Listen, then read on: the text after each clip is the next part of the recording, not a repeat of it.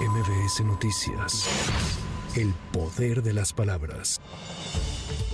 La Fiscalía de Guanajuato dio a conocer que fueron integrantes de un cártel local los que atacaron a los asistentes de una posada en Salvatierra, donde murieron 11 personas y 14 más resultaron heridas. El fiscal regional C. Navigio Agustín Gallardo indicó que los lesionados presentan heridas por proyectiles de fuego y que en el lugar se recabaron elementos balísticos que corresponden a siete armas de fuego que han sido empleadas en otros hechos delictivos. En el lugar de los hechos se recabaron diversos elementos balísticos que corresponden a siete armas de fuego, las cuales se ha acreditado que fueron utilizadas para cometer otros hechos delictivos acontecidos en la región. Además, se han recabado más de 35 entrevistas que nos permiten establecer que un grupo de personas llegaron al lugar de convivencia, por lo que varios de los asistentes que se encontraron en el evento les solicitaron que se retiraran y entre ellos se fueron del lugar, pero posteriormente regresaron acompañadas de otro grupo de personas que portaban las armas de fuego y fue en ese momento que comenzaron a disparar contra los presentes. Además, se provocaron daños por incendios.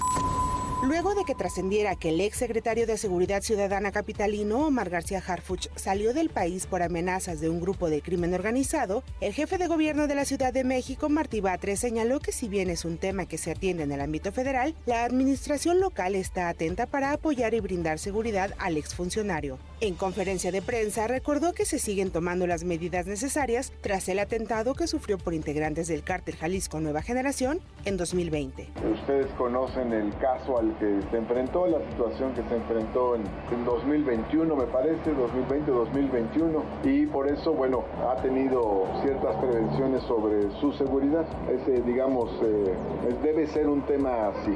Estamos atentos al respecto de cualquier manera y en lo que tengamos que contribuir para darle seguridad en virtud de haber sido secretario de Seguridad Ciudadana del gobierno de la Ciudad de México, pues apoyaremos.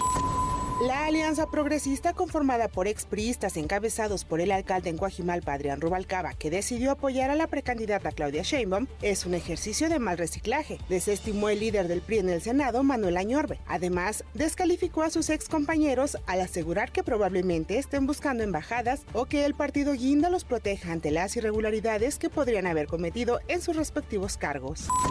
Las principales presas del país cerrarán el 2023 con un déficit del 26% en sus niveles de almacenamiento respecto a los registros históricos, lo que refleja que a pesar de las lluvias de las últimas semanas, los embalses no alcanzaron a recuperarse, así lo reportó la Comisión Nacional del Agua. Cabe destacar que de las 210 presas más grandes, solamente 12 se encuentran por arriba del 100% de llenado. Con información de Félix Peña para MBS Noticias, Anaí Cristóbal. MBS Noticias. El poder de las palabras.